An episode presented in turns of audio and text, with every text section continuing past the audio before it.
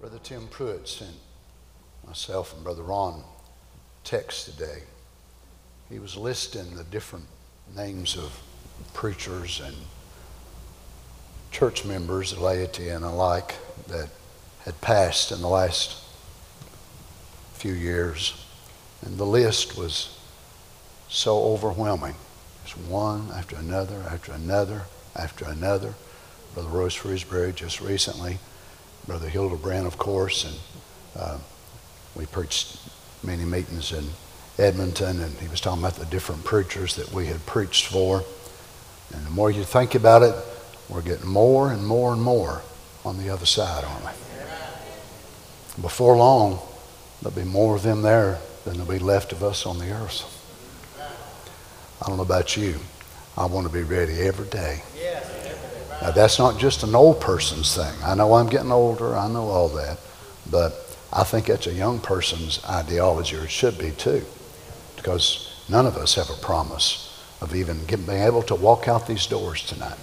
So we want to be ready whether you're 60 or 50 or 20 or 15, don't we? Because we never know when our time will come.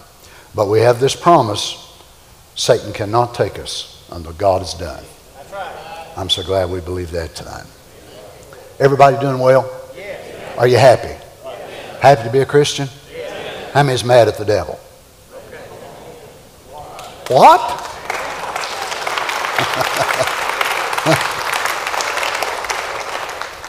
God bless you. Let's, let's turn together tonight, if you would, to 1 Corinthians chapter 3. Hope you're not getting tired of me reading these, these verses here.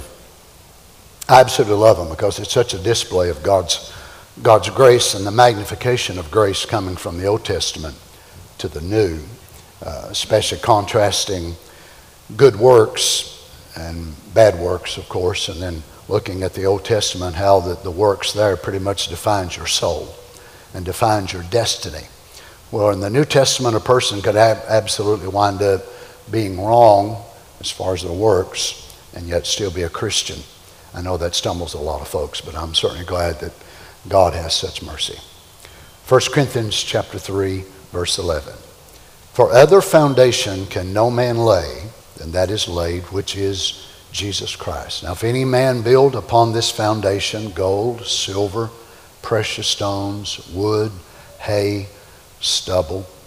Every man's work shall be made manifest, for the day shall declare it, because it shall be revealed by fire, and the fire shall try every man's work. Now, notice what it is every man's work of what sort that it is. If any man's work abide, which he hath built thereupon, he shall receive a reward. If any man's work shall be burned, he shall suffer loss, yet he himself shall be saved, yet so as by fire. Now you see, grace has been so magnified from the Old Testament. You look at the characters in the Old Testament, they lost their works, they were lost. I find it so amazing that God, under grace, has provided such a place that there can be good people that love the Lord, that are saved people, not bride, but saved people. They can wind up in absolutely the wrong doctrine, the wrong works, but yet because they have trusted the Lord and an element of blindness that has forbidden them from seeing the full truth, God will have mercy on them. Amazing grace. How sweet the sound. Many would like to be remembered tonight as we pray? God bless you. Let's just hold our requests in our hearts. Heavenly Father, we count it such an honor and a privilege that we could be gathered together. I've been so excited, Lord, today to be able to come back to church and, Lord, to be able to sing and worship and pray and hear the word. And, Lord, we just come with anticipation tonight to see what you're going to do, and see what you're going to say, and how you're going to move. We're just hearing of such wonderful things that's happening among us. And we know it's because you're among us. So we pray tonight, Lord, that you would meet with us in this Wednesday night service, that you would take the service. Move me aside, Lord. Help me that I can just become as this microphone. That, Lord God, I will follow the unction of the Holy Ghost shut my mouth to anything that would displease you. May the presence of God anoint me, but anoint the people as well, that we can be able to be submissive to the Spirit of God. It's in the name of the Lord Jesus we ask it. And the saints said, Amen. God bless you. You may be seated. now, I'm going to speak to you for just a little bit tonight, land this foundation, on a very odd side of supernatural gifts. Uh, we believe in supernatural gifts, do we not? We thank God for every gift that God has and every gift that God has among us. And the way I feel about it, I want every gift that God has for our church, I want every one of them myself. I want uh, for us as individuals to be submissive to the Spirit of God and let God be able to use us. But there's also another side to supernatural gifts. Now, this is a frightening side that a person can actually have a gift that comes from God. Now, it's not a fake, it's not an impersonation, but it's a real gift that comes from God, and they can take that gift and use that gift in such a way that it will cause them to go to hell. Ah.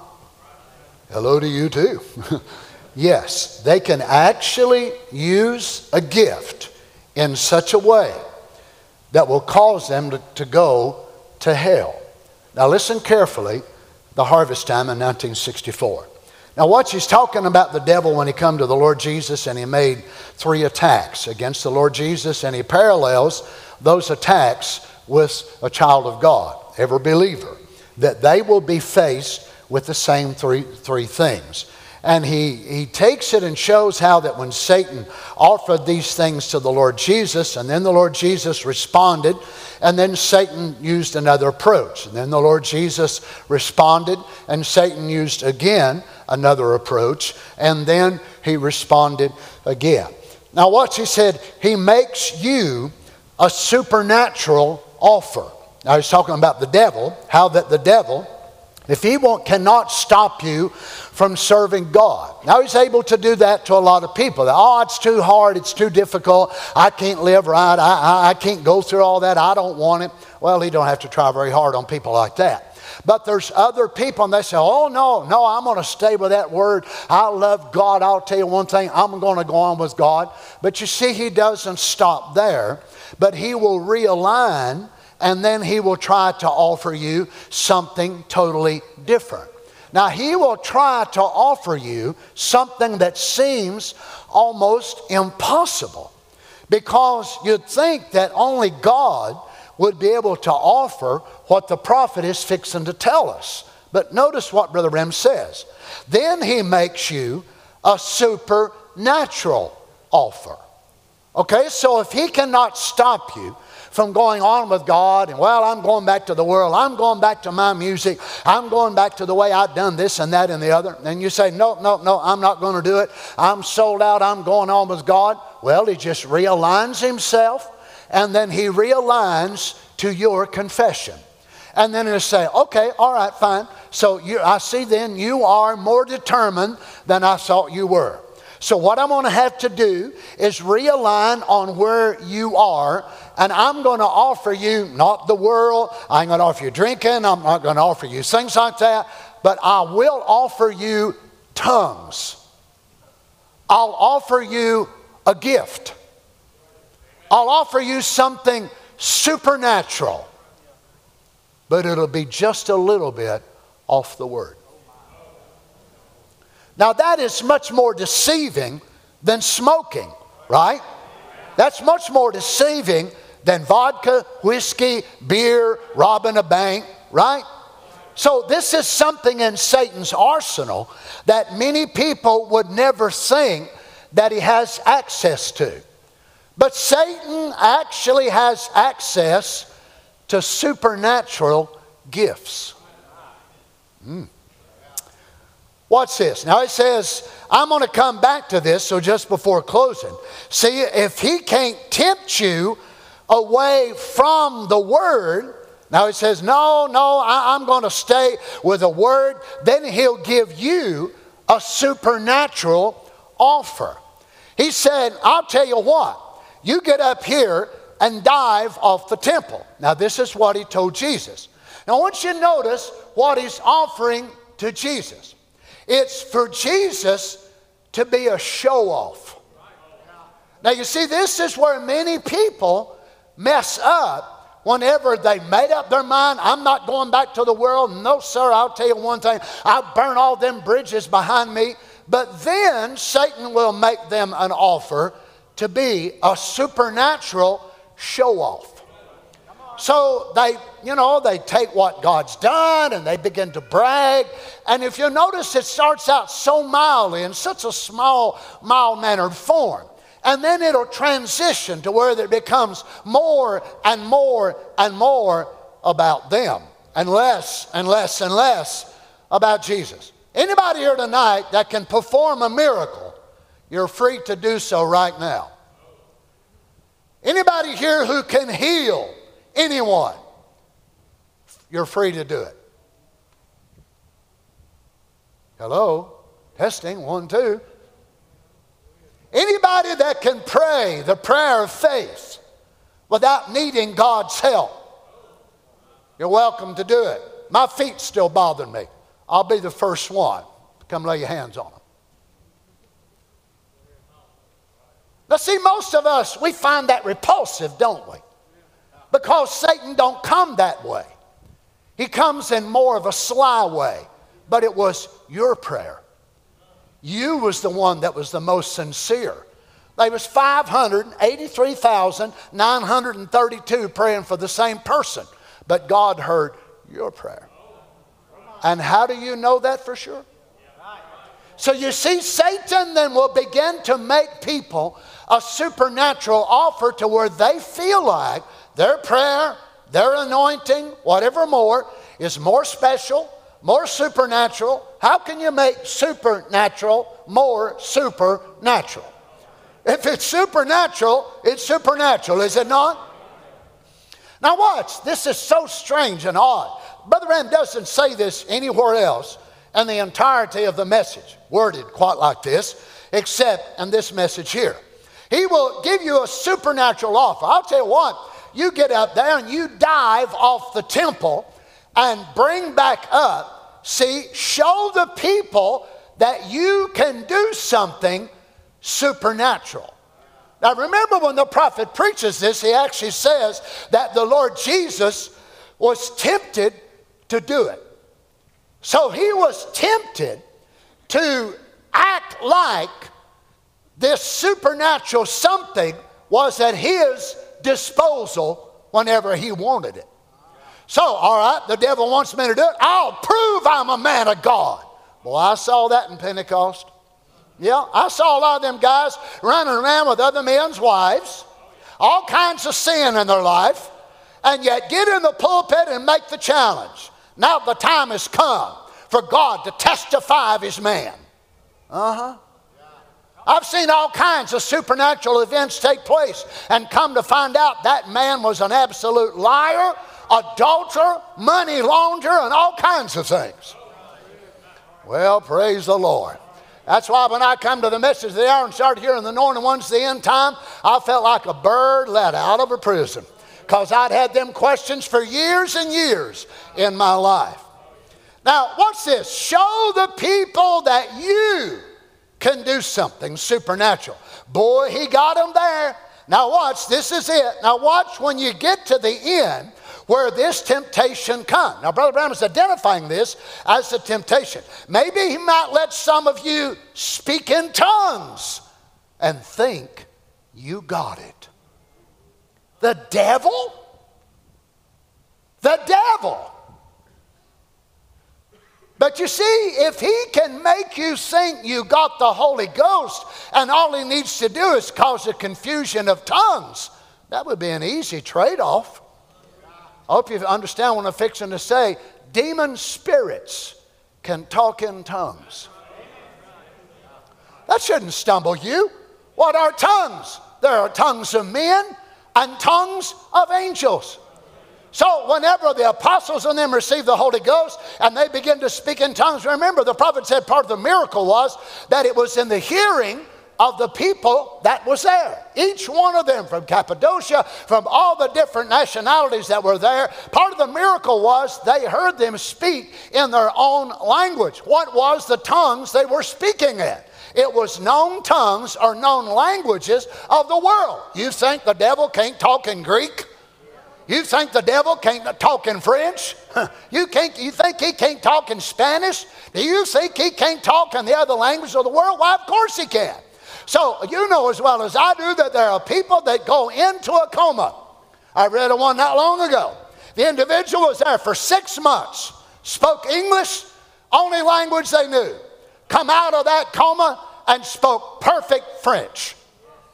They didn't even know French. They knew French fry, French toast, you know, that sort of thing. But they could no longer speak English, but spoke French. How is that even possible? Something happened in their body and it changed them. Well, you imagine for a lot of Pentecostals, of course, this was exactly what they was looking for, Brother Jack. Oh my, how many did I see when you'd make an altar call and they'd go up and Jesus, you got it, you got it. You got what? You got what? Oh my. Now what's this? He says, or he might even let you prophesy, though it not be with the word. I've seen people stand up and prophesy was as contrary to the word as the east is from the west. That's pretty contrary, isn't it? See, it's the word that you live by. Them supernatural gifts, Satan, listen, Satan can hand them out by the handfuls. Not God. Satan. Satan can hand them out by the handfuls. Now listen to this. Certainly, that don't mean one thing. Oh my goodness. I figured y'all be quiet, but I thought at least somebody would be breathing. Y'all go ahead and breathe. I don't want y'all to die on me now. Brother Donny, the devil? Yes. But you see, he would only hand them out to people who would believe in them. What for? To trick them, to make them think they got the Holy Ghost when they don't. Or they put such emphasis on a gift and be a little bit off the word. Prophet tells us about that in the church age book. That people would operate a gift with a margin of error in it. Hit, miss, hit, miss, hit, miss. My God, don't miss. Praise the Lord. I said, My God, don't miss. My God, don't lie. If God says something, it is that way. Is that right? But yet, people, if that's their inclination, then Satan will want to give them a substitute. But, friends, there's so much real. Why in the world would any of us want a substitute or a fake? For a real, genuine baptism. Brother Don, don't you believe in the gifts? With all of my heart, and I've said it for years of my life. I have prayed and prayed and hoped that I would be able to see it before I left this earth. All nine gifts in true operation. I've seen enough of the other kind. You say, well, just trash them all. It's one of God's words in the Bible. If I'm going to trash that, what about the cross? What about the resurrection?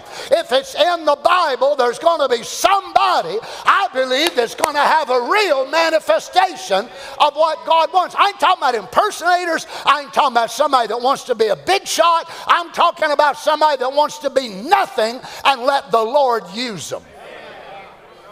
Oh, my.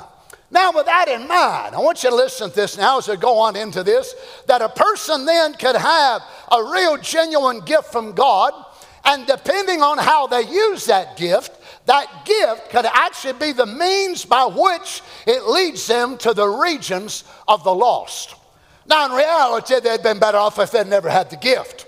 They'd been better off if they would have never had it. Now, watch this. Again, the prophet says, A man can take a divine gift and send his soul to hell with it.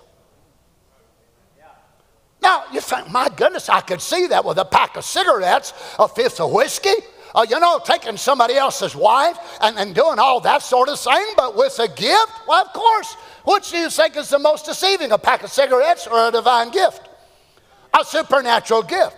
You know that? A gift from God. Now, I don't mean just something that you imagine. I mean, if God has given you something, and this is the key, and give it to your charge. Uh huh. You've got to use that with the wisdom of God. Now, you see, every gift of God is an element of God's glory. And God is very precautious in the way He delves these out. So, every individual that has a real gift from God will get an element of glory, mm-hmm.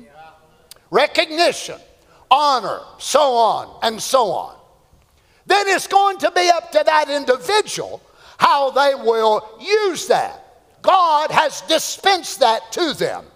And it will take the wisdom of God, not the desire of human flesh, but the wisdom of God for every individual to use that gift with wisdom. Because if you don't, then you cross over the line from God getting the glory to before long the line becomes blurred. And then the man is sharing glory with God. And people will do that to you. Yeah, they will. People will. I said, people will. Notice again, he says in Phoenix, God can't trust his gifts with everybody. Do you believe that? When God gives you a gift, you have to watch what you are doing with it. So you see, the gift comes from God, but yet God is not the one that is always operating, manipulating the administrative side. The administrative side and the operation of it is left up to who? You. God called you to be a preacher. The Holy Ghost is not the one that will make you study four hours a day, three hours a day, two hours a day. He will give you the ability to study. He will give you the ability for God to open up the Word, and then you will study according to the gift that God gives you. But the Holy Ghost won't study for you and then fax you your sermon. The Holy Ghost has never faxed me one sermon I've ever preached. He's never emailed me one or texted me one. but I have to do a lot of that myself. I have to pray. I have to look sometimes at hundreds times hundreds of quotes because I don't want to get one quote and run with it. I want to make sure that what I'm preaching is a balanced diet for the saints of God. So I want to study it through and through and through to make sure that what I'm bringing is exactly right. So the Holy Ghost is not the one who does all of that. He inspires you while you do your part. Well, somebody say, Praise the Lord. Now, you know, you realize we got a lot of good, talented folks here that play music and sing and all that, but I'm so grateful that they also realize that you could be a tremendous singer, but you don't give no time to practice. You don't know what song, what key you sing it in. You don't know nothing. Well, you can get up here and start out in G, and then they have to go to F, and then they have to go to A flat, and then they finally find you on the upper end of B, and you've took about five minutes, and the people sitting there looking at you think, why in the world didn't you do that back there in the music room? You could have done it back there and been ready, or you can stand up here and do it. Which one would you rather have? Do you want a preacher that'll stand up here? Uh, let's see. Uh, I, I, believe Brother Branham said that in uh, in uh, in uh, was it the deity of Jesus Christ or, or was that uh, in Erie, Pennsylvania, in 1951? At that word, no, I don't believe it was. I think it might have been believing God, maybe in 1952. Well, I don't know. It don't really matter. No way. you know what? That's a man right there that should have done a whole lot more praying and a whole lot more studying but he's not accepting what God's given and applying himself in the right way. Well, good night. You'd think I was speaking to a preacher's convention, wouldn't you? But you see what happens that, that man gets, gets the gift from God. And then God holds him responsible for what he does with it. And I said, Do you know that a man can take a gift of God and send his soul to hell with it? Do you understand that's what Judas did? If you and I would have been in the days of the Lord Jesus, when he chose his disciples, I dare say every one of us would have been deceived by Judas Iscariot. John was, Peter was, Matthew was, all the rest of them were. You know why? Because Judas did not have an inferior gift. His was equivalent to the rest of the brothers. Judas could preach. Listen to me. This don't let it stumble you. Judas even could cast out devils. Not by dunamis of an indwelling power, but by exousia, which is a jurisdiction or an authority given to you by someone who is above you. So Judas did not have power within himself to cast out devils, he himself being a devil. It's an amazing thing because Judas could cast out devils, but he couldn't keep the devil from getting in him. Oh my goodness. He could cast out devils because Jesus said, Cast out devils, heal the sick. That's the way he did it. Not because he was righteous, not because he was holy, not because he was a God called man in the sense of Peter being one, but he was given a gift. You imagine he could stand there and preach he could preach, and whenever come right down to it, and Jesus said, One of you is going to betray me. Judas had lived such a holy life. He had preached the message of that day in such a comparative way to the rest of them that they questioned themselves before they questioned him. Now, you know, if, if they'd seen him flirting around with all the young girls and flirting around with the women and seen him doing this and doing that, so, oh, I know who that is. That's Judas. Man, you, you can't trust that guy. But he was so up to par with the rest of them, they questioned their own credibility before they questioned him. When you know how that they sat at the Last Supper, they did not use a table the way we do but they lay down and reclined. Jesus would have been set in the middle. Some of the disciples would have been laying on his left, others have been laying on his right. Judas Iscariot was the right hand man. I know the Last Supper, it shows you them setting up. That's not the way it was. They actually laid down. That's why the Bible said John leaned over on Jesus' bosom. Why? Because they were laying down. So that that's the way that they ate. And Judas, they all looked around, and when they went to looking, they thought, oh my goodness, Judas is the right hand man. Judas is laying right there. John's on one side and Judas is on the other. And the brothers there, knowing the traditions, and they would have looked at it and said, Judas, he's the, he's the one. He, he, he's the next one. He's going to get Jesus' ministry. Because Jesus is telling them, I'm fixing to go, boys. I'm fixing to leave. And when they looked at the way they had him set in order, they said, Judas is going to get it. If you and I had been sitting there, you know what, we'd have salt, Judas is going to get it. He was going to get it all right, but he wasn't going to get the Holy Ghost. But looking at it in the natural mind, there was nothing inferior. He stood with the messages, we'd say, but when it come right down to it, Judas couldn't get the Holy Ghost. He could heal. Oh my, he could cast out devils. He could preach. He could do anything Peter could do and might have done it better than some of the things Peter done. But Peter could get the Holy Ghost and Judas couldn't get it. Oh my. But yet, as far as gifts, you say, where did he come? Where did the gifts come from? The Lord Jesus. Oh my. Notice this again, the prophet says, How many knows that you could send your soul to hell? With a divine gift. Sure, you can, he says. You have to watch what you're doing. How many believes Moses was God's prophet? Say amen. amen. He was God's prophet, but do you know what he done? God told him to go down there and speak to the rock, and the rock was already smitten. He said, Is that right? Instead of Moses doing what God told him to do, he went down and smote the rock again. Well, that absolutely broke the entire scripture right in two. Right there. Christ wasn't smitten twice, he was smitten once. We just speak to him from now on. Look what Moses done. So Moses strikes the rock twice, and he broke every type and shadow in the Bible when he done it. Yet he was God's prophet, and he had been given power And he could use that power at his will even when it was wrong. God gave him that power, and he stands there and says, You bunch of rebels, even in his anger. Boy, Moses gets all bent out of shape. They'd been better off to let him at the house when on that service. He gets up there and strikes out at the people, and then he strikes that rock, and God said, All right, boy, all right, because you've done this, you're not going in. Oh my goodness. Moses smote the rock that broke God's complete program. And it was done exactly what God told him not to do. Well, you and I thinking in our mind, well, if he'd done what God told him not to do, then the power wouldn't be there. No, that's not true. The power was there.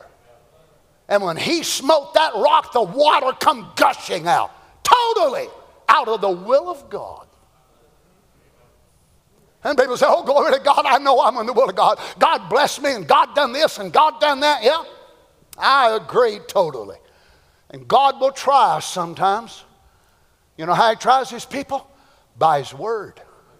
He'll even let you feel led to do something. Not that He leads you to do it, but He will allow you to feel led to do something contrary to His Word. As I said, He don't lead you because the Holy Ghost will never lead you and I, contrary to the Word but he'll let the devil inspire you and you'll feel led to do a certain thing. And yet, look in the word. The word says this, the word says that, the word says the message says the message oh, I know, I know, but I feel led. I feel led.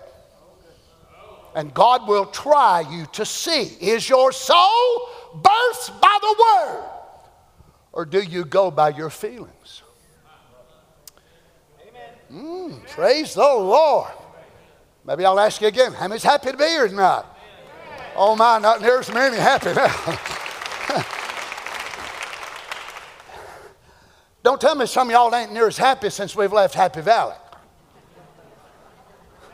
I got an email from one of the brothers over in India years ago, or after we left the church over at Happy Valley, and been a few months back. And, and he said, Brother Don, he said, why did you rename the church? He said, I, I, I was so used to Happy Valley. He said, I thought Happy Valley was a spiritual name. I said, no, it wasn't a spiritual name, it's the name of the community. So he thought we was happy in the valley. I didn't tell him that y'all wasn't always happy in the valley. I didn't tell him that I wasn't always happy in the valley, but he thought it was a spiritual name, and he thought we ought to have the same thing. I said, well, that's the name of the community. There's Happy Valley Baptist Church, there's Happy Valley this, but I believe we can still be a spiritual happy in the valley, don't you? Oh my. Notice, so he breaks the type. When Moses smote the rock, that broke God's complete program. And he done exactly what God told him to do. But he could do it anyhow, whether it was God's will or not. You see, preachers can take their gifts and do things sometimes with them gifts totally out of the will of God, and God will honor it.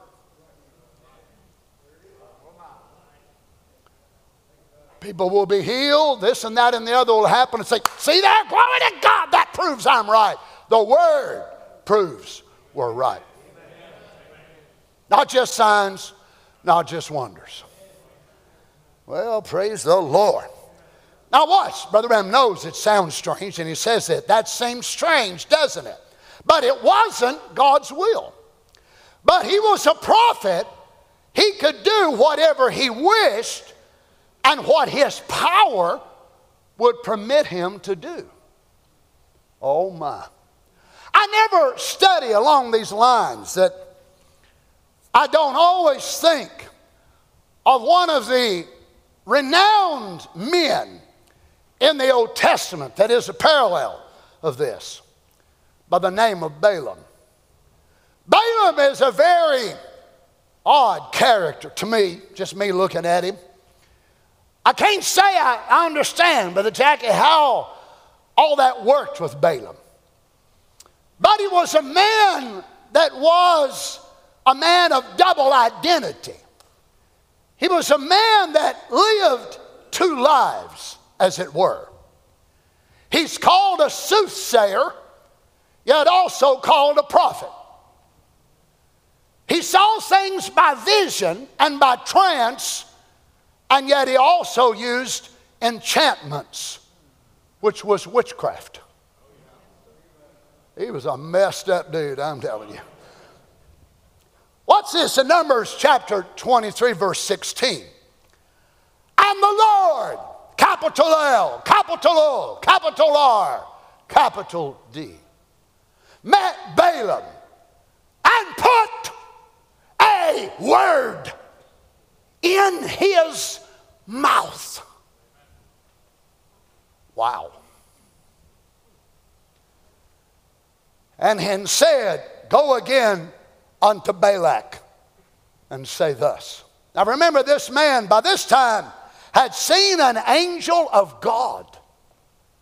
An angel of God stood in the way, and his donkey had more sense than he did. And the donkey's going down through there, and then the donkey sees the angel of the Lord, and he beating a time out of that donkey, and finally he opened his eyes, and there Balaam saw it. So this man has seen an angel. He stepped over what God wanted and moved into the permissive will of God. And now God takes this man, which has used enchantments, and puts a word in his mouth. And the saints said, chapter 23, verse 26. But Balaam answered and said unto Balak. Now you remember what happened here that Balaam, he was hired by Balak and he wanted to come curse Israel. Well, he got out there and he got to praying, got to, you know, in the presence of the Lord. He opened his mouth and he said, I see thy tents, O Jacob. They are goodly. They are this and that and the other. And oh, oh Balaam got to prophesying things that was absolutely phenomenal. He prophesied one of the greatest messianic prophecies of the Old Testament a soothsayer. Wow. So Balaam started prophesying good things, and Balak, I mean, he hired him into this denomination to curse that bunch of message people. And he got under the anointing. He said, Man, I hope my end is right there. You talking about a godly bunch of people. He said, What are you doing? I hired you to blast them. Now, notice this is his response. But Balaam answered and said unto Balak, Told not I thee, saying, All that the Lord speaketh, that must I do. I can't help it. I was going to blast them and I was going to tell them as an occult and all that sort of thing. And the next thing I started saying was, Glory to God, I went to that church. It wasn't at all the way I thought it was. Hallelujah. I come a little bit skeptical of it. My, while I come through the prayer line, God healed me of my blood pressure. God done this and God done that. God knows how to make people testify. Now, notice chapter 24, verse 1. And when Balaam saw that it pleased the Lord to bless Israel, he went not as at other times to seek for enchantments. You mean to tell me this man is mixing spiritual gifts with witchcraft?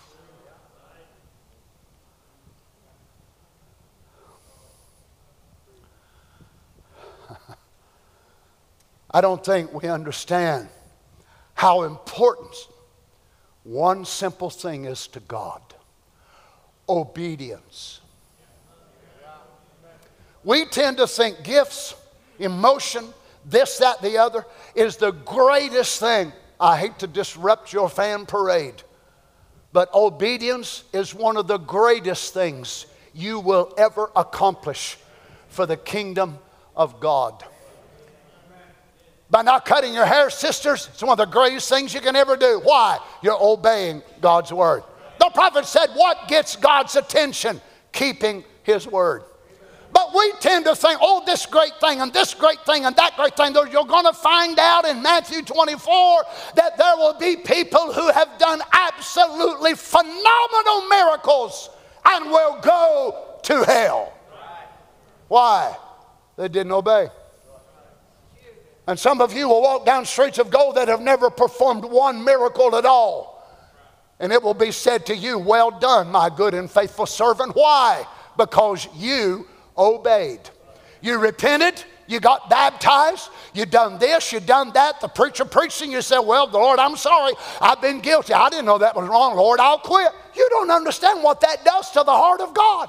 You don't understand just by you getting up every day and praying, reading your Bible. Do you understand what it does to the heart of God when you and I praise Him in the midst of trials?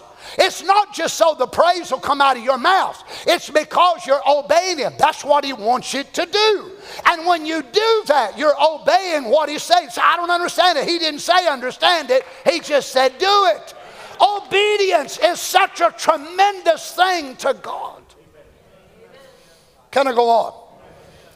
And Balaam saw that it pleased the Lord to bless Israel, and he went not as at other times to seek for enchantments, but he set his face toward the wilderness. Now, the wilderness, now, of course, is where Israel is, so he's going to go and get on their back parts and see what kind of faults that he can find what kind of issues that's there. Because, man, I'll tell you what, this salary is pretty good. And if he don't, you know, give out some stuff that's going to please old Balak, he's going to drop his Social Security. And old Balaam thinking, man alive, I got to retire this preaching stuff, so I got to have something to kind of fall back on. So I said, if I get among them long enough, I guarantee I'll find some fault somewhere. Look in verse 3. And he took up his parable and said, Balaam the son of Beor hath said, and the man whose eyes are open hath said, He hath said, which heard words of God, which saw the vision of the Almighty. Where did he hear this name? Almighty. This was one of the sacred names of God, kept close for Abraham. Isaac, Jacob. Where did he hear this name?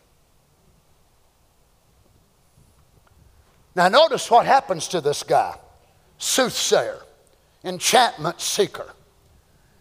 He fell into a trance, having his eyes wide open. So he's standing there, kneeling, whatever he is, and all of a sudden he just goes into this dimension. So a portal, if you will, was opened up. So Balaam is there and he's thinking out, you know, Balak, he's going to get really upset at me and this is going to happen. And all of a sudden he just,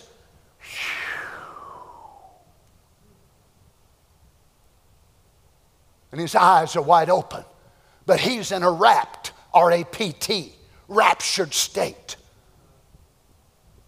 And he starts hearing the words of God, the Almighty.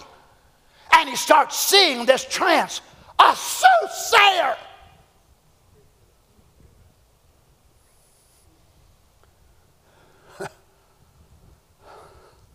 I hope you walk out of this building tonight with a different view of a whole lot of things. I hope instead of you walking out of this building and thinking, well, I ain't never spoken tongues, I ain't never prophesied, I ain't never had no vision, I, I must be a, a dirt bag, I must be absolutely worthless in the eyes of God. And what good does a vision or a trance do you? if you don't obey God. Balaam will use that gift and wound up taking him to hell.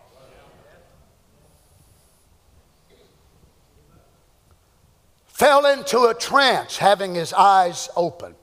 Verse 5 How goodly are thy tents, O Jacob, and thy tabernacles, O Israel. Verse 16 he hath said, which heard the words of God and knew the knowledge of the Most High. Again, where did he hear this name?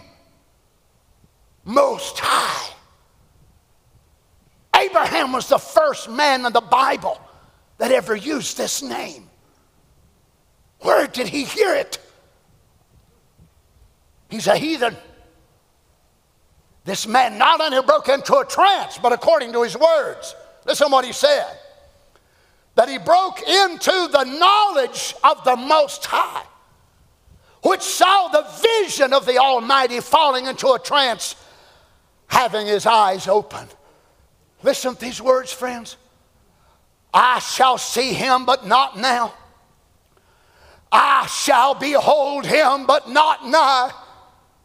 there shall come a star out of Jacob, and a scepter shall rise out of Israel. He's speaking of the Lord Jesus.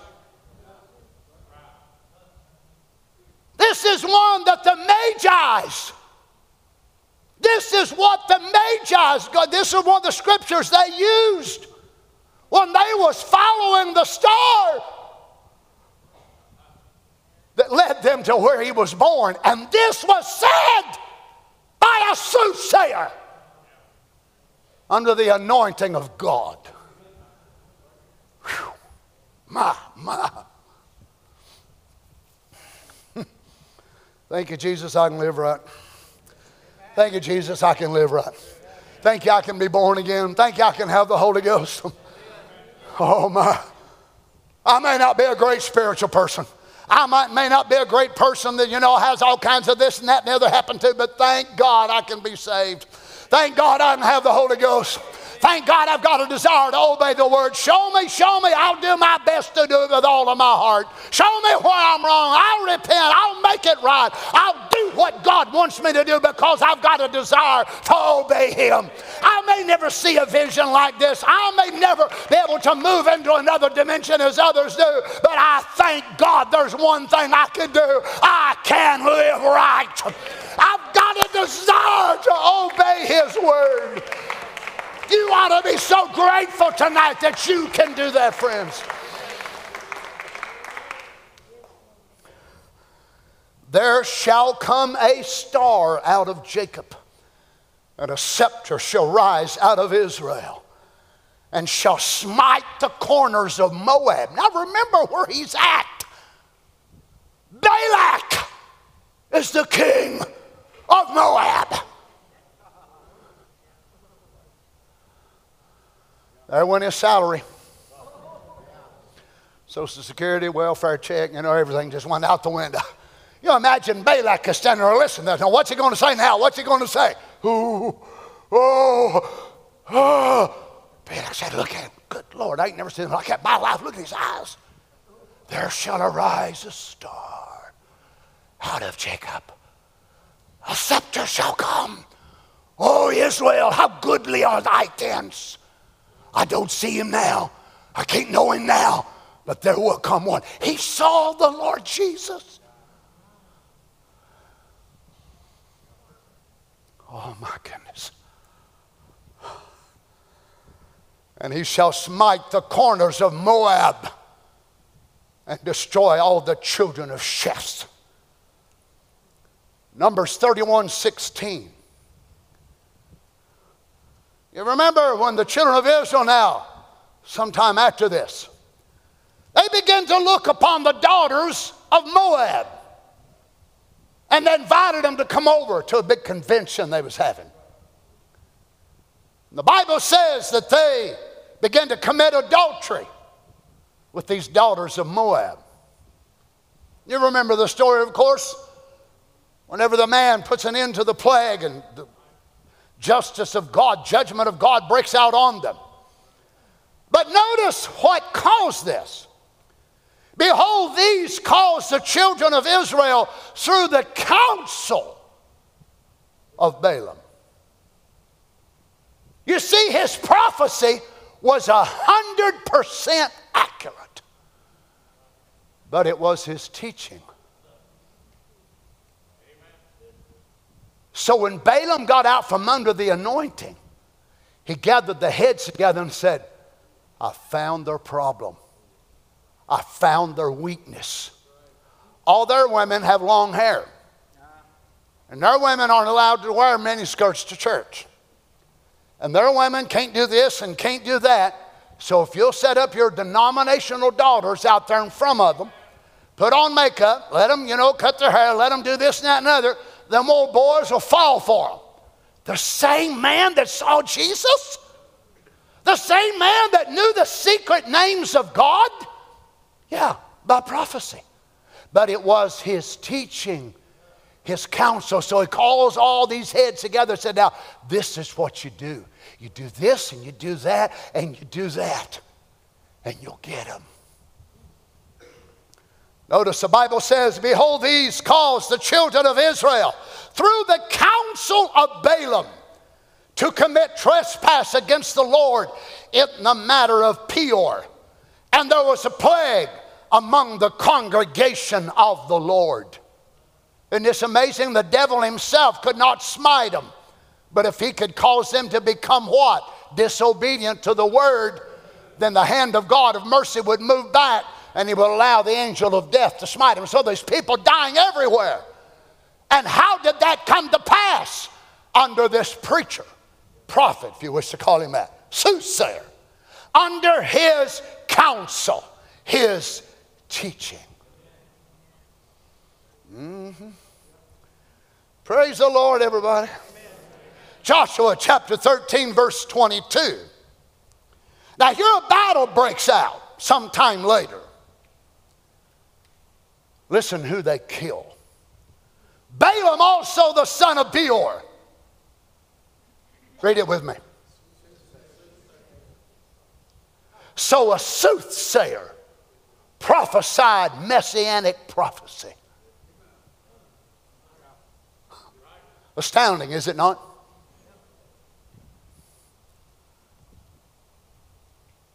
Balaam the son of Beor, the soothsayer, did the children of Israel slay with the sword among them that were slain. So here Balaam actually lived after the counsel of those that had committed adultery with the daughters of Moab had died. Balaam went right on to live under this denominational auspice. But the sword of God finally caught up with him. 2 Peter chapter 2 verse 15 which have forsaken the right way and are gone astray, following the way of Balaam, the son of Bosor, who loved the wages of unrighteousness. So here we see from Peter part of Balaam's fall. It was the love of money. And it was the wages of unrighteousness. And yet this man had a gift. And that gift will eventually be part of his destiny, which will lead him to hell. Can you imagine this man standing before the throne of God? What will he try to say? I prophesied about your coming. I prophesied this. I blessed Israel, but you also, by your teaching, pull them out of the assembly of Israel to the assembly of Moabites. He pulled them out of the congregation of Israel. Oh my goodness. You know, friends, whenever we think of the anointing of God, now we're talking about rewards and works and the things that God wants us to do. But you see how works can actually work against us if it's not coupled with divine obedience to God's divine program. You see, God will try you after you become a Christian. God tries leaders, He tries preachers. He tried Balaam, it's easy to see. He tried Moses, easy to see, and he failed. Every man that's ever been on the earth that was gifted of God has been tried. And for many of them, it's not when they first start out, it's when they've been around for a while. And they begin to feel confident. The prophet tells us this an influence, of course. They feel like they've got a little kingdom built up. So they, they don't pray like they used to. They don't think they have to be as spiritual as they used to. So they can start, you know, doing this and doing that and not praying, not being sincere, and it'll catch up with them. I don't care who they are. Our sincerity must be maintained the entirety of our life. We can never let go of it. Our dedication to the Lord Jesus. Is that right? Can I have a few more minutes of your time? Let's read in 1 Samuel, if you would, chapter 15, verse 17. The, the character here is Samuel. And Samuel is speaking to King Saul. And Saul had by now become arrogant and proud and thinking of what he had done and what he had accomplished. And Samuel said, When thou wast little, in thine own sight. You see, the downfall of great men is not just when the people around them will try to make an idol out of them, but it's when they begin to believe it. That'll always be. I don't care who you are. Look, friends, if a man is going to be made to fall because people make an idol out of him, then Brother Branham would have been, been gone and destroyed years and years ago because people literally made him the Lord Jesus. But God is not going to hold Brother Branham responsible for what a bunch of knuckleheads do around this message. But that's not the danger for a real servant of God alone, but the danger is when he begins to believe it about himself that he's so exclusive, he's so anointed, he can sing above everybody else and play the guitar, play the organ, or whatever it is he plays. He's a little bit better than this, and a little bit better than that, and a little bit better than somewhere else. We are a body. My little toe is ugly. Some of most of you ain't never seen it in your entire life, but I hope I never lose a little feller. He's kind of handy being stuck on the side of the mother. He ain't near as big as the big one. He ain't near as big as the second one. He ain't near as big as the middle one. But I'm glad I've got him. My little finger's kind of teeny and small, but I hope I never lose that little fella in a saw. I hope I get to keep him the rest of my life. Praise the Lord. It's the same with folks that we may look at in the body. Well, he ain't got much of a ministry. He ain't much of a singer. Well, I'll tell you one thing. If he's in the body, we need him. We need big preachers. We need little preachers. We need medium sized preachers. We need helps in the church. We need governments in the church. We need, I wish somebody would preach with me tonight. We need prayer warriors. We need young people. We need old people. We need middle aged people. We want everybody here that God wants here.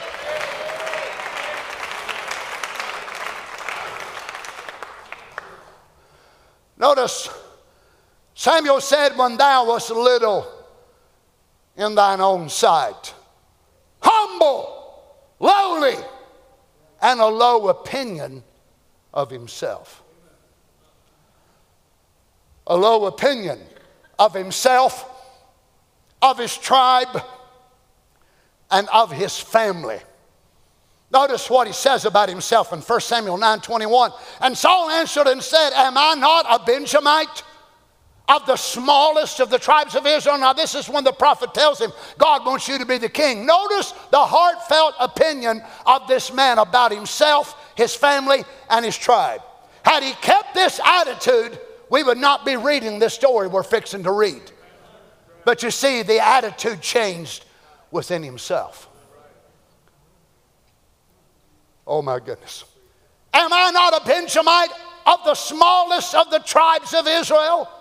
And my family the least of all the families of the tribe of Benjamin? Wherefore then speakest thou so to me? Now, this is his honest, heartfelt view of himself, Brother Darrell. This is the way he's looking at himself. I, well, I, I, the the smallest tribe as far as number it was at that time. And he said, My family is one of the smallest families in the whole tribe. Why would you come to me? If he would have maintained this attitude about himself, oh my, he would have had a dynasty that would have lasted a thousand years. But he got to looking at himself and saying, Boy, look what I've done. My goodness, I've brought the tribes together. We have been fighting battles. We have done this and that and the other, and we have done this and we have done that. Oh, it probably started out that way. We, meaning him and the people and God. And then somewhere along the way, it changed from we to I. Look what I've done. Look what I've done. Now, he's fixing to build and erect a memorial right now for this battle that you can read. I'll just spare you the time. But he's wanting to raise a memorial and he's wanting to build a great big memorial of this battle that he has now won. And he's looking at himself. Now, look what I've done. Look what I've done. Boy, I tell you one thing. I have turned this thing around. And uh, my goodness, it was in the office mess ever was. I have done this and I have done that. It always breaks my heart when I hear somebody go that way. Whether it's a preacher, a deacon, a trustee, a singer, a Sunday school teacher, a housewife. When they go to talking about them and I and me and mine, and you think, oh no, oh no, not you, not you. Why? You've changed your view about yourself. Oh my goodness. Let me have a few more minutes and we'll pick it up again. Lord God. And the Lord sent thee chapter 15, verse 18. On a journey. And he said, Go and utterly destroy the sinners, the Amalekites, and fight against them until they be consumed. Wherefore, then didst thou not obey the voice of the Lord, but didst fly upon the spoil, and didst evil in the sight of the Lord? Evil? What, what evil? I mean, they didn't molest women, they wasn't molesting children, they wasn't robbing banks. Evil? What evil was it? Disobedience to the words of God's prophet.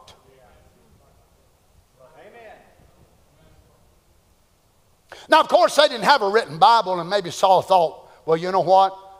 Now, according to the word in the book of Deuteronomy, isn't everything supposed to be proven in the mouth of two or three witnesses? And I don't have two or three witnesses that verifies here what, uh, what Samuel has said. You know, Samuel's getting pretty old, and maybe he's kind of getting grouchy and mean. I mean, what man in his right mind would tell a man to go out there and kill young'uns?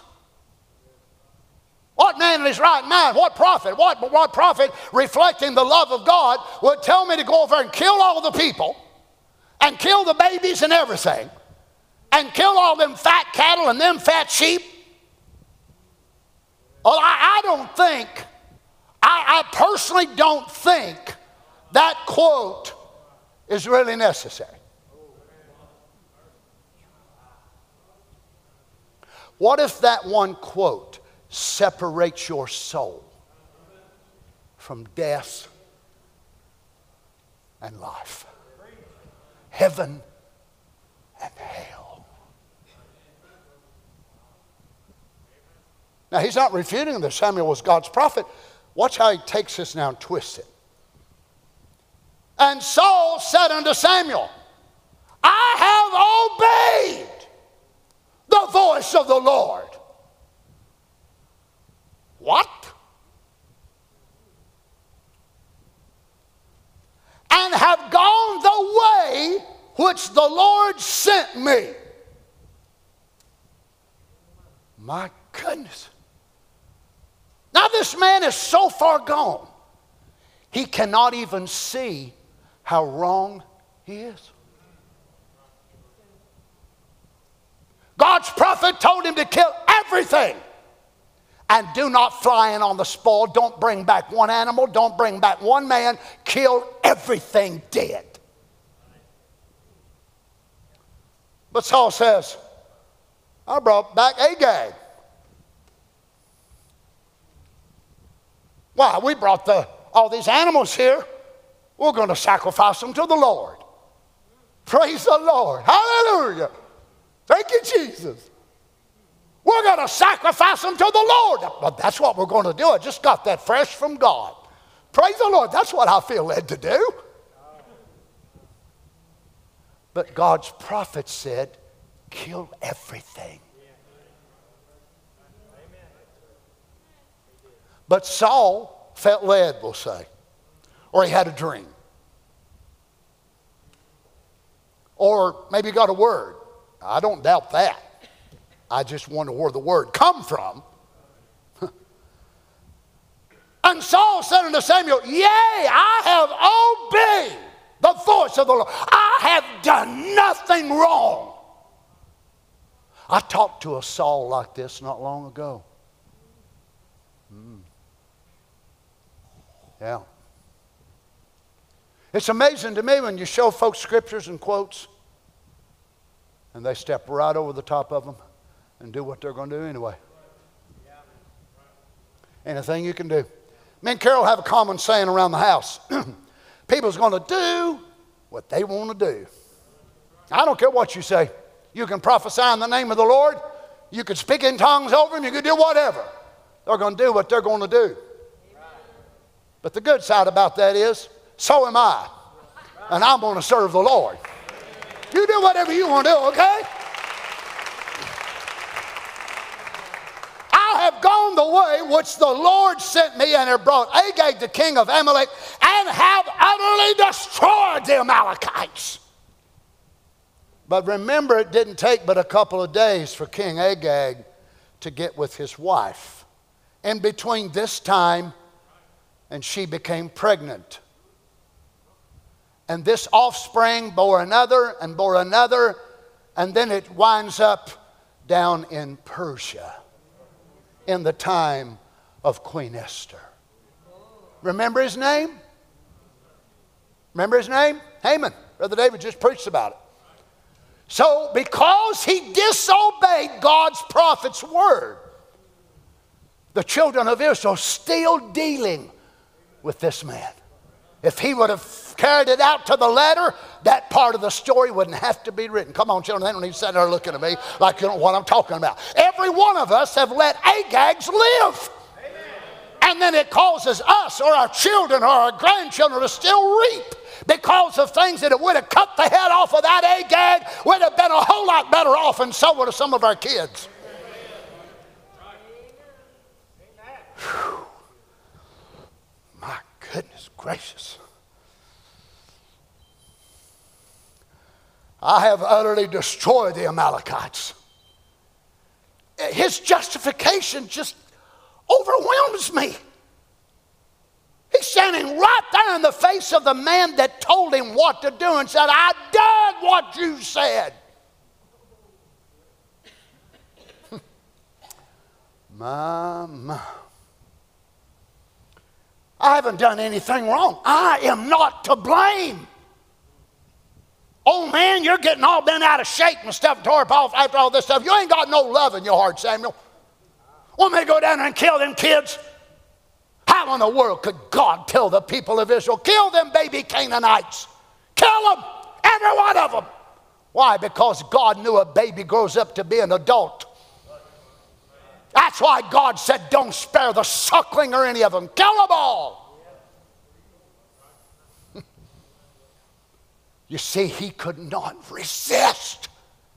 It was his pride. This was a custom in their time that you would bring the king back and show your people what you did.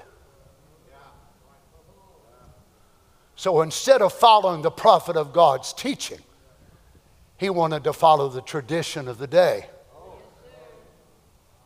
I'm bringing Agag back. Boy, look at me. Look at this. Lead him on a leash or a chain. Look what I've done. Rah, rah, rah. Yay, King Saul. Yay, King Saul. Mm. Now, watch him in verse 21. The people took of the spoil sheep and oxen, the chief things which should have been utterly destroyed. Okay, okay, okay, I amen the word. They should have been destroyed. But it wasn't my fault. It was the people. The people wanted me to do this. What a leader. A leader that follows what the people wants instead of what the word says. Ah. Come on. Mm-hmm. Look at him. He still can't take the blame, can he? So what's he doing? Blaming it on the people. Wasn't my fault. Don't look at me. And who are you? The water boy? You are the king. All you have to do is say, hey, God's prophet said we do it this way and that way and that way. Don't you bring them sheep. Don't you bring them cattle. But instead, the people. The people. The people don't want me to preach against sin anymore. The people don't want me to preach against transgender, so I guess I can't.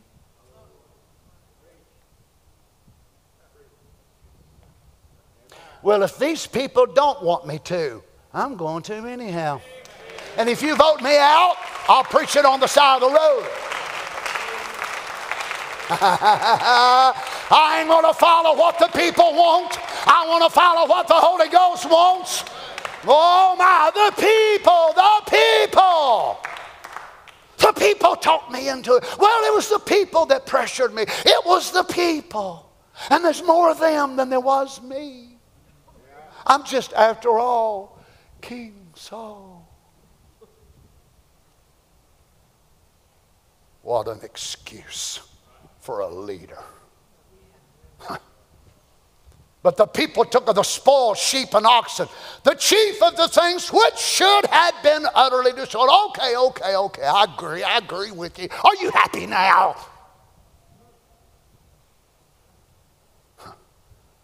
But watch him, throws this little religious tone in it. To sacrifice unto the Lord thy God. Notice how he says that? Not my God, thy God. Does this please you? Okay, get off my case, would you?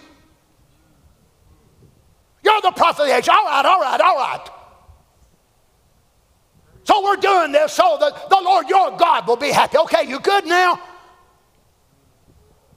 Look at his attitude, friends. What happened to his respect of this same man that took the cruse of oil and anointed him? went down his head, run down his eyes, and him sitting there quivering and shaking.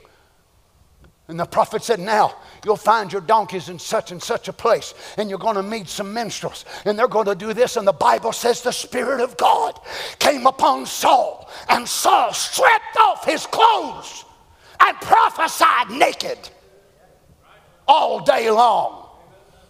This guy was messed up, wasn't he? And the people said, Is Saul among the prophets? Always felt sorry for this guy because he didn't know how to repent. It's like he could not ever admit it. I messed up big time. It's my fault. I'm so wrong. Please even when he tries to grab a hold of Samuel's garment there, watch his attitude. And he reaches and grabs a hold of it. And when he does, it tears it. He said, Just as you tore my garment, so God hath torn the kingdom from you. Lord God,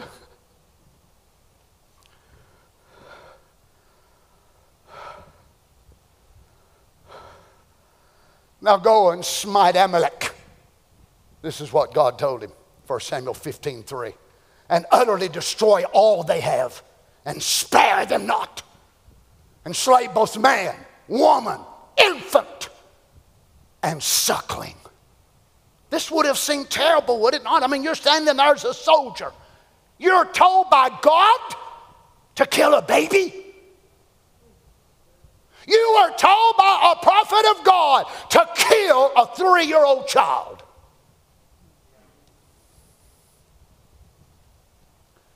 it would have been brought to a very difficult question, would it not, brothers? Amen. Brother Keith? Amen. Brother Greg? Brother Byron? God's prophet said, kill them all. So you go into a house, there's a man with eight kids. First you kill him, then you kill his wife. He's got a 14 year old, 12 year old, 11 year old, 8 year old, 9 year old. Got one laying in the cradle. You mean to tell me you're going to walk in there and kill those children? If you believe his message, you'll do it. You may cry later. You may feel awful. I don't believe these people were murderers. You imagine the faces of some of these kids they saw Brother Rob later. Sometimes it ain't easy carrying out God's will. But looking at the other side of it, to be lost I'd much rather carry it out and weep and cry later, Brother Darrell, than to stand before God. Do you realize the compromising preacher is going to stand before God and it won't be Samuel the next time? It'll be God. When preachers will stand there and say, Well, the people didn't want me to preach this. The people was the one that pressed me to do it. The people wanted this and the people wanted that. And the people wanted something else. They wanted to go into an organization and they didn't want me to preach them. I was going to lose my job. Several years ago, I stood in a church, a message church. The pastor was in such a shape he didn't even have a right to be in the pulpit. He to got me run over three times, picking me up at the airport and taking me to the hotel. He wasn't even in shape, physical shape to ride, drive. The Lord put it on my heart while I was there, and I talked to him. I said, Brother, you don't need to pastor this church. You're not, you're not fit. You're not capable. You're just not capable. His words were this, Brother Donny, what will I do? How will I make a living? I said, I'd rather be on the side of the road begging bread. I said, To me, God will honor you. God will honor you if you admit, I cannot do this. I'm not serving the people, his own family. Come and talk to me after I preach and sit outside in the dark for two hours after the service is over. Say, Brother Donny, we didn't help. He cannot pastor the church.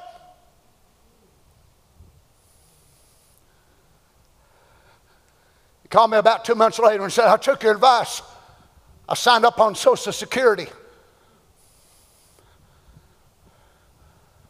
That's the first preacher I've ever talked out of preaching. I don't mind telling you, I fought hell after that. You cannot imagine how that made me feel. I thought, God, did I do the right thing? Yes, I did the right thing because that man was not being the right kind of leader. Well, we have to say things that are hurt, yes.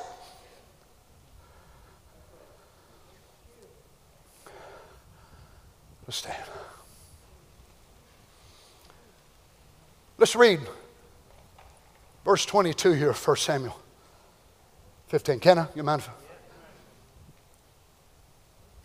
And Samuel said, Hath the Lord as great delight in burnt offerings and sacrifices as in obeying the voice of the Lord? And remember, Samuel was a Levite and a prophet. So he was not doing away with the importance of sacrifice. But he was showing if you don't obey God's word, no matter how much you sacrifice, you'll lose it. Can you imagine every woman preacher that prays and studies and labors and preaches when she walks before God expecting a reward, she will lose every bit of it. Why? She stepped over the top of the word and accepted a feeling. Or, as Harry and I knew a woman in Pentecost that kept feeling this pull to be a preacher. And one night, an angel walked into her room and took her Bible. She sat up in the bed in this angel's presence. And this angel went over on her desk and got her Bible and handed her her Bible and said God had called her to preach. Now, we all know it wasn't an angel of God. I got a letter back on my desk, and I noticed it was kind of strange because the return address was handwritten, and the return name was Jesus Christ. And the address was 777 1357. So I thought, oh boy, another Dear Donny letter. So I opened it up, and it was a Dear Donny letter. Except they was accusing me of saying something that I never did say. And I thought, now, you know what? If Jesus would have sent me this letter, he wouldn't have told a big lie. He'd tell the truth. you can imagine what that woman did. She started preaching. Why? She took that experience over the Word of God.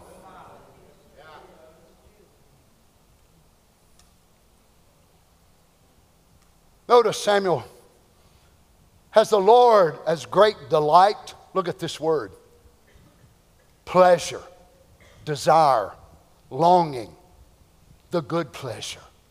Has the Lord as great a delight in burnt offerings as in obeying? Friends, can you imagine the delight we bring to the Lord Jesus when we just simply obey His word? And Satan tries to make us think it's nothing. You're, you're, you're, nobody. You're just a, you obey his words. You love him. Well, Brother Donny, I make so many mistakes. And what do you do after you make the mistakes? You obey His word and repent and make it right. So you're still obeying His word. And Satan wants to make us think we're nothing great, we're not doing this and that. It brings God such pleasure. Oh, praise God. As in obeying the voice of the Lord, behold, to obey is better than sacrifice. And to hearken Beautiful, another beautiful word. To hear, be attentive, heed, pay attention, listen. To obey is better than sacrifice, and to hearken than the fat of rams. Wow. But look at the opposite of obedience. For rebellion is as the sin of witchcraft Rebellion is a sin of witchcraft, and stubbornness is as iniquity and idolatry. Wow. My goodness. So when we rebel against God's word, God's prophet, God's teaching, I don't think we need that. I don't think we have to do I don't think that's required. You're rebelling. You know why, friends? God hates that so bad. Because Satan is the originator of that. Now, I know you don't want to hear this, but the reason we all fight a problem with rebellion is because we are a hybrid between Eve and Satan. Say amen or don't say amen, it don't really matter to me. I know it's the truth anyhow. That's why you fight rebellion, and that's why God hates our rebellion. And stubbornness is as, oh Lord, as iniquity and idolatry. Because thou hast rejected the word of the Lord, he hath also rejected thee from being king. Something just as simple as not killing everybody and leaving the sheep. That simple. He rejected the word of the Lord. Yeah. He rejected the word of the Lord. May God help us. Let's bow our heads. Oh, Lord God.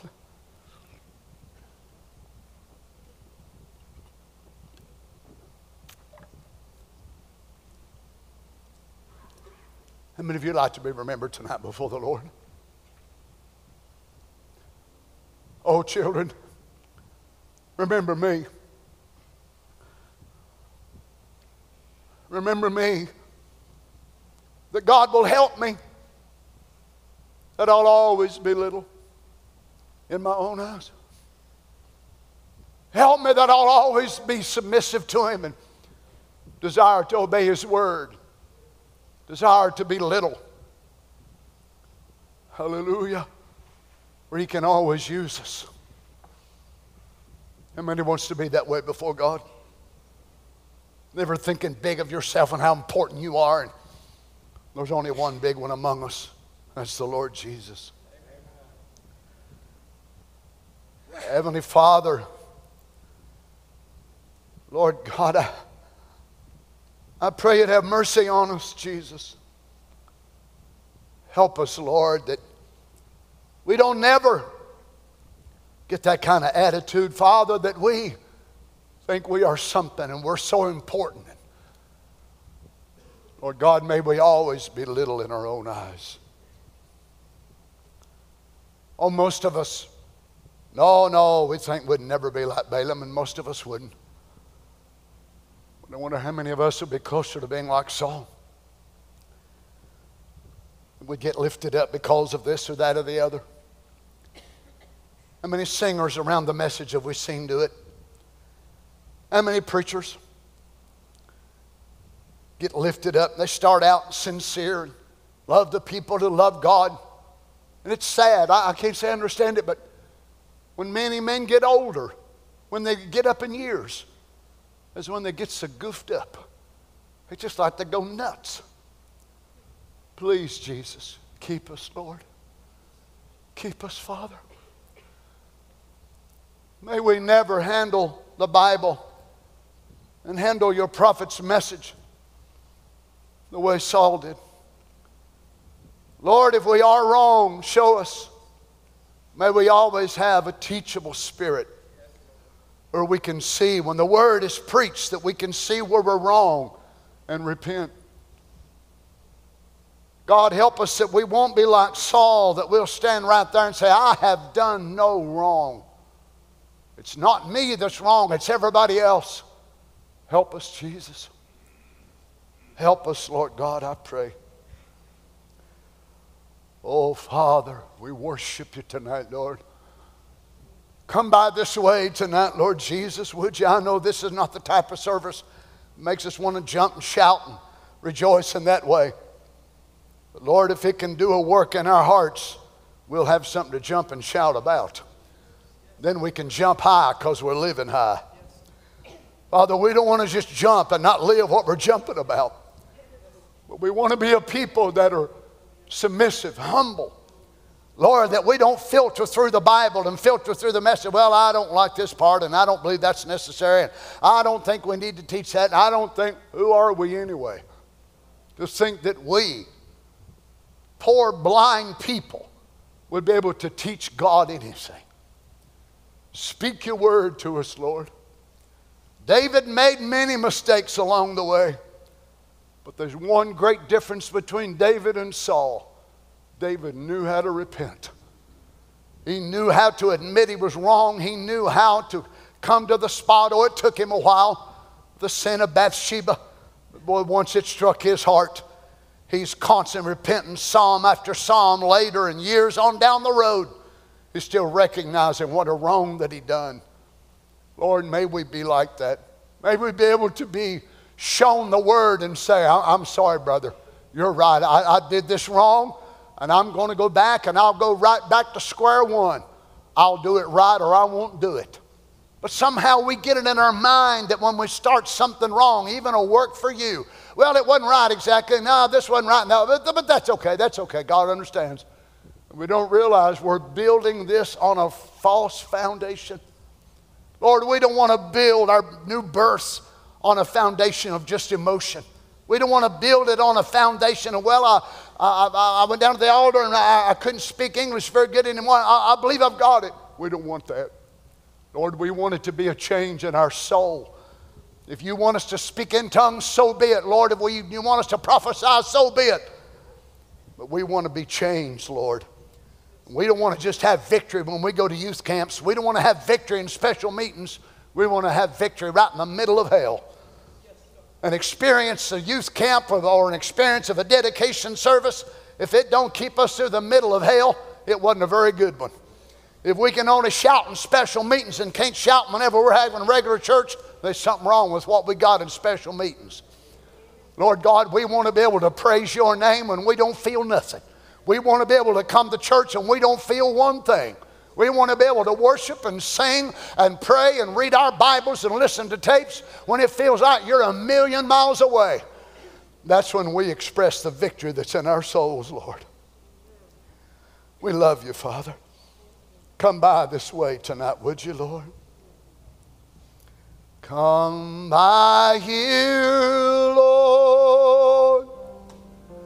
Come by here. Come by here, Lord. Won't you come by here? Let's sing it. Come by here, Lord. Won't you come by here? Someone needs you, Lord. come by here. Hallelujah. Somebody's praying, Lord, won't you come by here? Let's just sing it now. Somebody's praying, Lord, won't you come by here? Somebody's praying, Lord, won't you come by here? Somebody needs you, Lord. Come by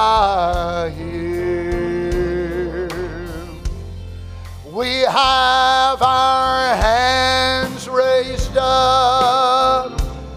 Lord, come by here. Praise the Lord. We have our hands raised up in your presence, Lord. Come by here. Oh, praise God. Let Him deal with you tonight, saints. We have our hands raised up, Lord. Won't you come by here? We all need you, Lord. Come by here. Somebody needs the Holy Won't you come by here? Oh, somebody needs the Holy Ghost. Won't you come by here? Anybody need to talk to the Lord a little bit? The altar's open for you. You need the Holy Ghost, it's open. You need healing, it's open for you. Come by here. Lord, there's brothers and sisters, Lord. Won't you come by here? Hallelujah. Oh, somebody sick here, Lord. Won't you come by here? I said, somebody sick tonight, Lord. Won't you come by here? Thank you, Lord Jesus. Somebody sick here, Lord. Won't you come by here? We're so needy, my Lord. Won't you come by here? Praise the Lord Jesus. Praise the Lord Jesus.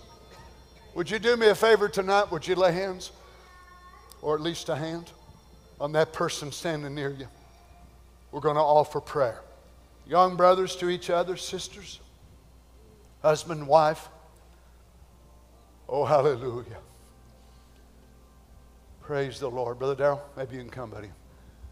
Offer prayer for the needs of the people. Hallelujah. Hallelujah, Lord. May God so anoint us tonight. After this service, that we'll have a greater desire than ever before in our lives to be obedient children and to realize it brings our Father such great pleasure and joy when we obey His word. Just as simple as when a person is baptized up here in this pool in the name of the Lord Jesus, that brings such pleasure and happiness to God. Whenever you forgive someone that's wronged you, you've obeyed His word. That not only releases you, it brings His happiness to God. Every time you obey His word, it makes Him so happy and so pleased in you as a child. Pray for us, buddy. Would you pray for me?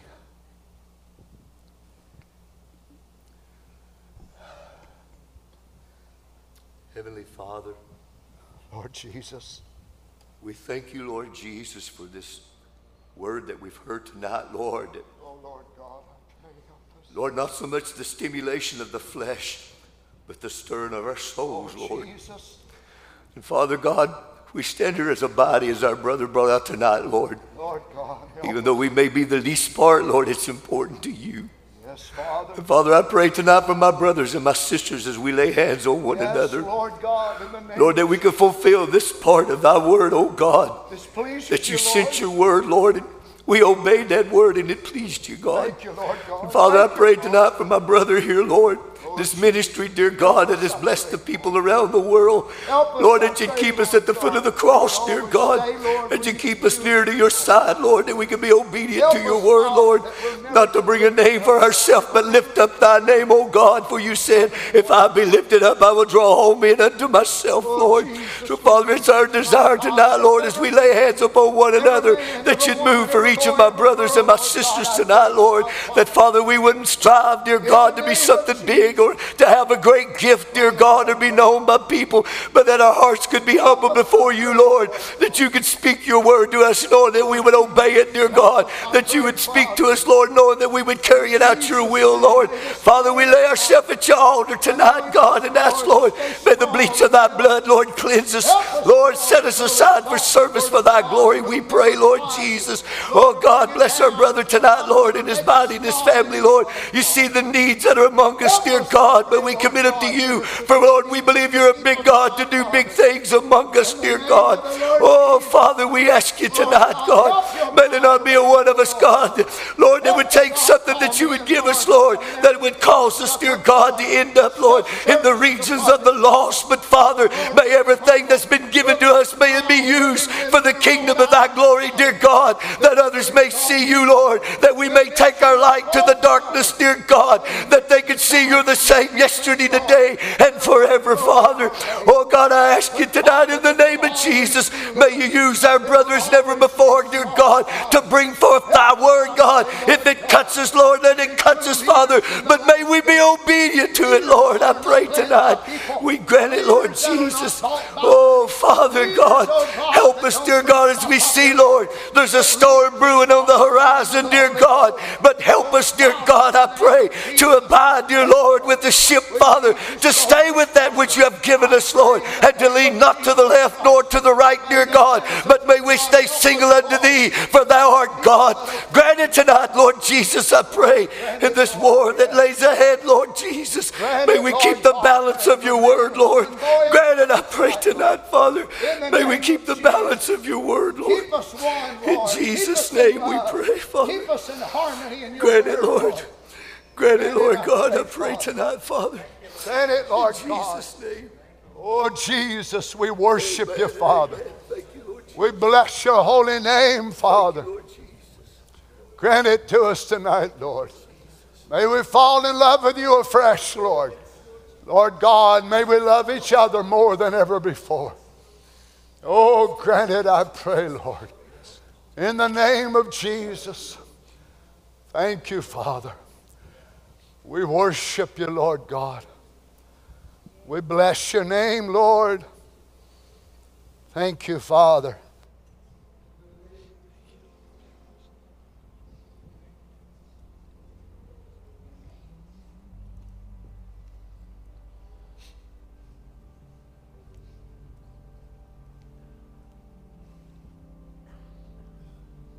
falling in love with Jesus,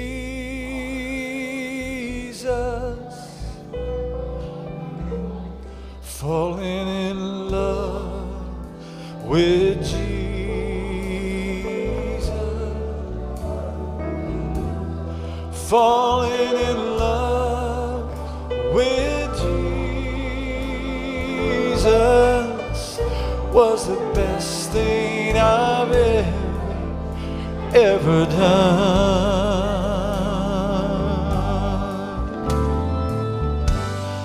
Falling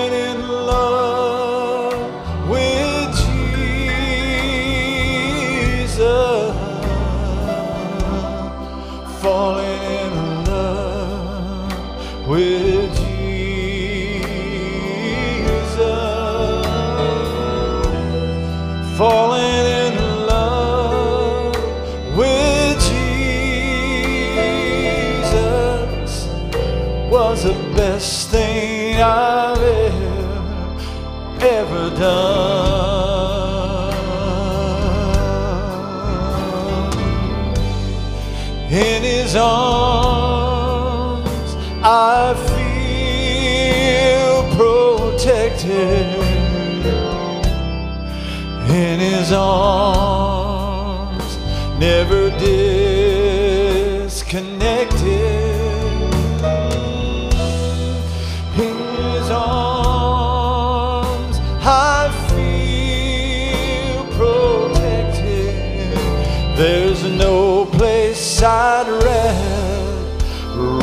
be.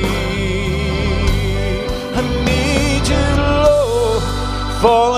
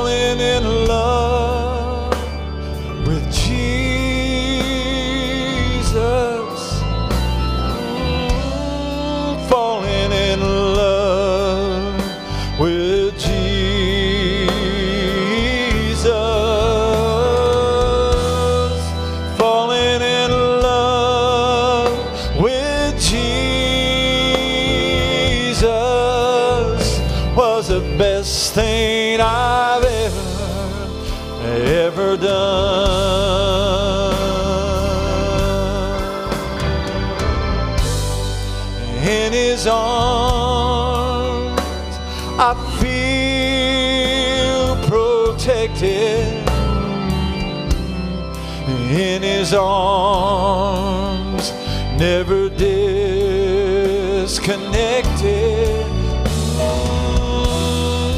In his arms, I feel protected. There's no place I'd rather, rather be.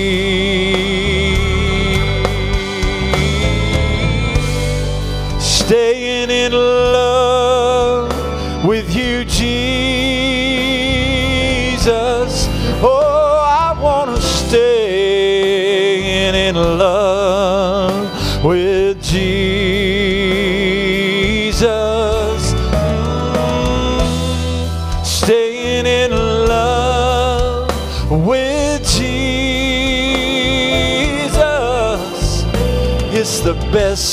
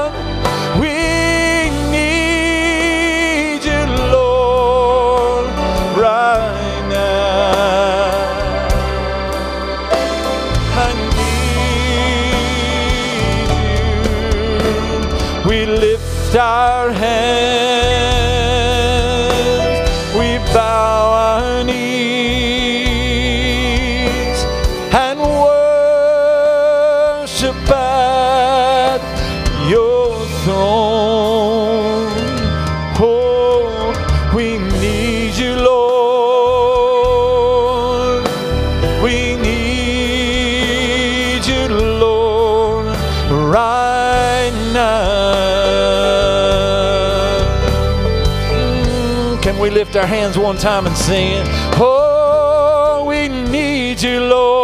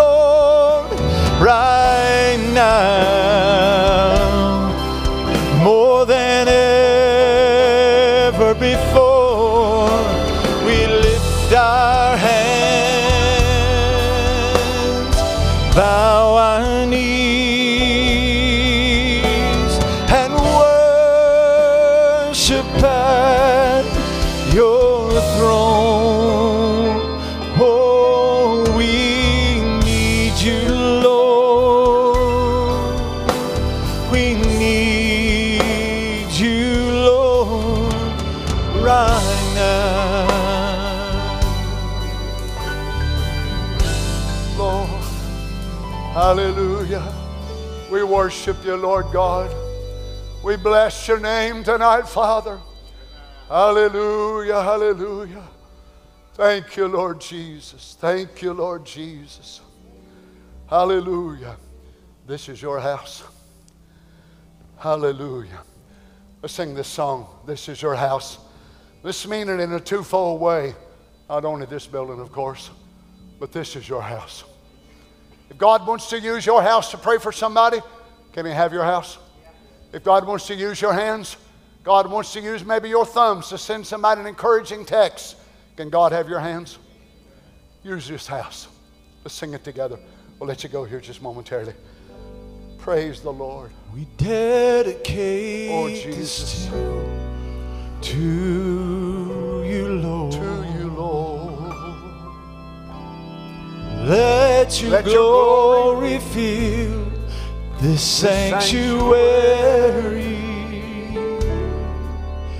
Be enthroned in the praises of your people. Lord, we, we agree. agree. Oh, yes, we do. in unity. This Everybody. is your house. This is your house. Father, come and dwell. Come and dwell, Lord. This is your house, This is your house. a holy house of prayer, where the lost and the lonely bring their burdens and their cares. This is your This is your house. house. This is your house.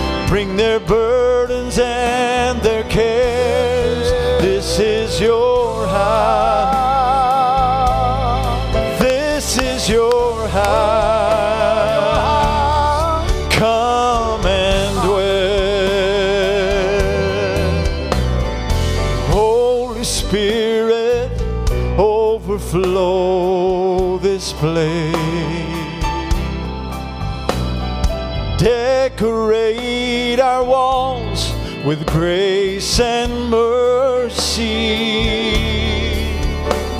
That healing and redemption find searching soul. Lord, have your way. We humbly pray. This is your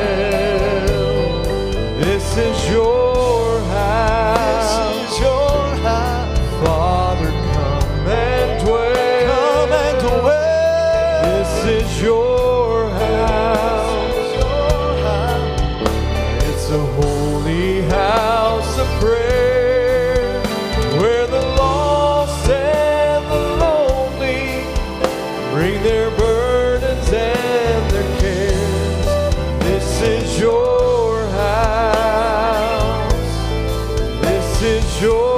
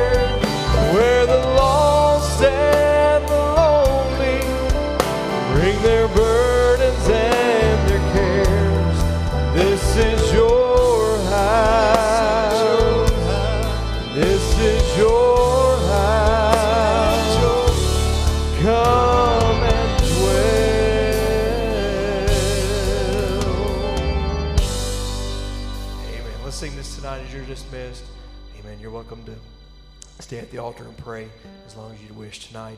Let's just sing it as we go. Jesus, draw me close. Thank you.